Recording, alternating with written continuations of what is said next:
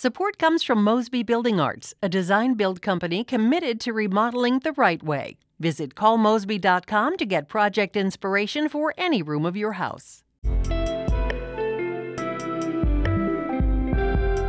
From the St. Louis Public Radio Newsroom, this is The Gateway. It's Wednesday, January 31st. I'm Jonathan Ahl. Amtrak's ridership still hasn't fully rebounded to pre pandemic levels. The newest member of the Rail Services Board says he wants to focus on the basics to fix that. On time performance is key to me. That really, really drives ridership when you have dependable on time service. We'll hear from Chris Koos, the mayor of Normal, Illinois, who was recently appointed to Amtrak's board, coming up on the Gateway. Jean Carnahan, the first woman to serve in the U.S. Senate from Missouri, died yesterday at the age of 90. St. Louis Public Radio's Jason Rosenbaum has more on how Carnahan formed a potent partnership with her husband, former Governor Mel Carnahan. As explained in a 2016 interview for the Carnahan Policy Institute, Jean Carnahan played an integral role in her husband's political career, ultimately culminating with him winning the governorship in 1992. Writing uh, brochures or speeches or, uh, or uh, campaign literature uh, you know, that, that suited me just fine. I enjoyed it. Jean Carnahan entered public service herself after Mel Carnahan died in a plane crash. After being appointed to the U.S. Senate, she served on the Senate Armed Services and Commerce Committees. Jean Carnahan retired from public office after losing a bid for a full term in 2002. She is survived by her three children and five grandchildren. I'm Jason Rosenbaum, St. Louis Public Radio. Congresswoman Cori Bush confirmed yesterday that the Department of Justice is looking into how her campaign is spending money on security. Bush told reporters in Washington, D.C., that she's cooperating with the federal investigation, citing threats to her personal safety Bush's campaign has spent hundreds of thousands of dollars on security services. I have not used any federal tax dollars for personal security services. Any reporting that I have used funds for personal security is simply false. Bush has paid campaign funds to her husband for security. That's not illegal as long as a relative is doing bona fide work and being paid fair market values. The Department of Justice declined to comment. After an almost two week long stalemate between Senate Republican leadership and the Missouri Freedom Caucus and a roughly 16 hour filibuster that began Monday afternoon, the Senate yesterday approved a slate of appointments by Governor Mike Parson. A Senate committee also passed a resolution that would make it harder to amend Missouri's constitution. As St. Louis Public Radio's Sarah Kellogg reports, the approvals came the same day as two separate rallies were held in the Capitol, with groups taking opposite positions on initiative petition reform. The first rally, which had roughly 120 attendees, focused on combating the proposed changes to the initiative petition process. Kennedy Moore with Abortion Action Missouri was one of the speakers. These efforts to attack the initiative petition process and upend majority rule in Missouri are nothing but retaliation against the millions of Missourians and Missouri voters who took their freedom and their futures into their own hands. Afterwards, more than 200 people packed a section of the second floor to support the efforts of the Missouri Freedom Caucus and the passage of the IP change resolution out of committee. It is unknown when the resolution will be heard on the Senate floor.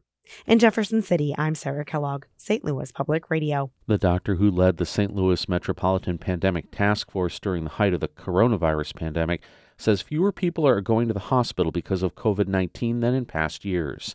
Dr. Alex Garza is now SSM Health's Chief Community Health Officer.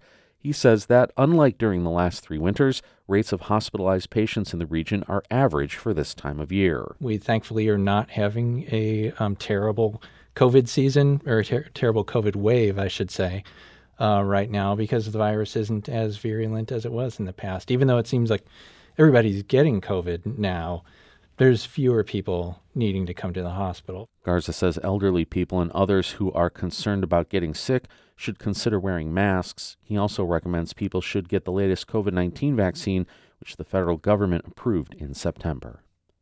Veterans awaiting records for needed services from the VA or nonprofits may see their requests pick up pace.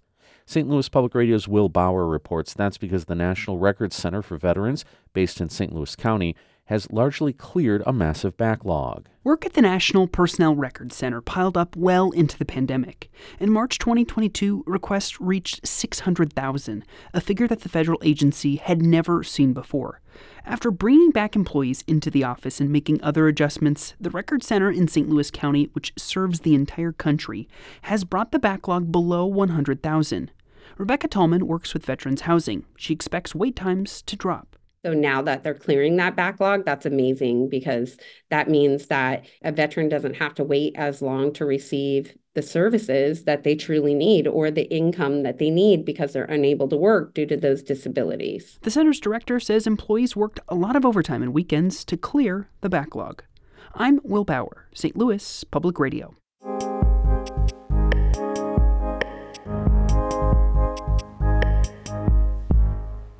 It took three different nominations and nearly four years of legislative holds for various reasons, but the Senate has now confirmed the mayor of Normal, Illinois, to a position on the National Board of Amtrak, the nation's passenger rail service. Chris Koos told reporter Charlie Schlenker what he wants to focus on in his service on the board. My priorities are, are multi, I would say. Um, they kind of interconnect. Safety, rail safety is a, is a key one. On time performance, is key to me. That really, really drives ridership when you have dependable on time service. And customer experience. Given my background, that's you know, that's kind of in my blood. Customer experience also is going to make a difference in terms of ridership. Well, customer experience is there's still significant not on time. How should Amtrak address that? Working with the, uh, the Class 1 railroads to uh, reinforce the idea that Amtrak should have priority on the rails. That's something that, that's going to be personal to me, but, um, you know, I'm one person out of seven. I don't want to make promises. You know, this early in the game, I'm brand new, but those are those are personal issues for me. Okay. So how how that happens is in conjunction with my fellow board members. So, since since on-time performance and customer experience is important, that sounds like you would probably support the redirect from the existing uh, lines on the Chicago to St. Louis corridor to the Metra lines further east in the Rock Island district uh, to take it out of some of the freight traffic. You know, there there are uh, a lot of discussions about that with Metra and um, Amtrak in terms of making that more efficient. That is that is part of my understanding is part of what's happening right now. In 2021, this big, bold 15 year, 60, 70 billion dollar plan for Amtrak service expansion came out. And yet, over the last 50 years since Amtrak's inception, it's been a constant fight to hold the line in the face of some lawmakers' skepticism. How do you know that this 15 year plan is going to remain alive given the vicissitudes of what happens in Congress? Well, I don't honestly. Um, we do have IIJA funding allocated for for this project, and the amount of funding that came out of that is actually more dollars for the next five years, 15 years, than Amtrak has had since 1971. There's a lot of opportunity there, but there's also a very heavy lift for Amtrak to be able to hire the people to implement these programs. It's going to be very challenging for Amtrak to do this. How do you continue to campaign for the people who are on the fence in Congress about this? What do you have to show them?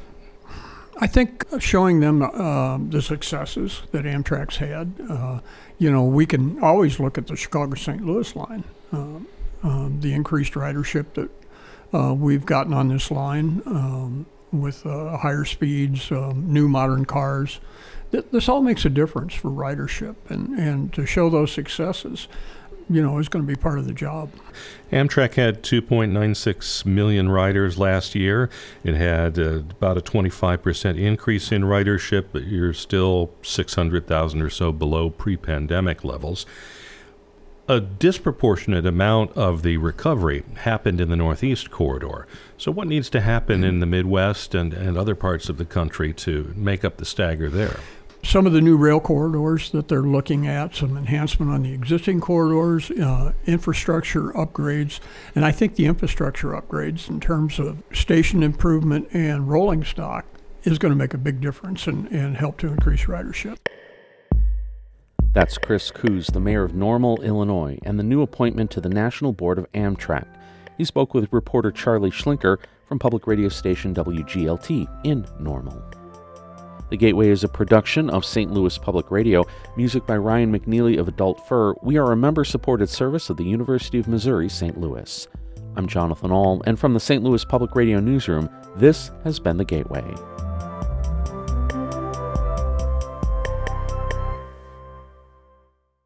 Support comes from the Missouri Forest Products Association, committed to conservation and careful management of the state's forests to make them more resilient and better habitats for wildlife.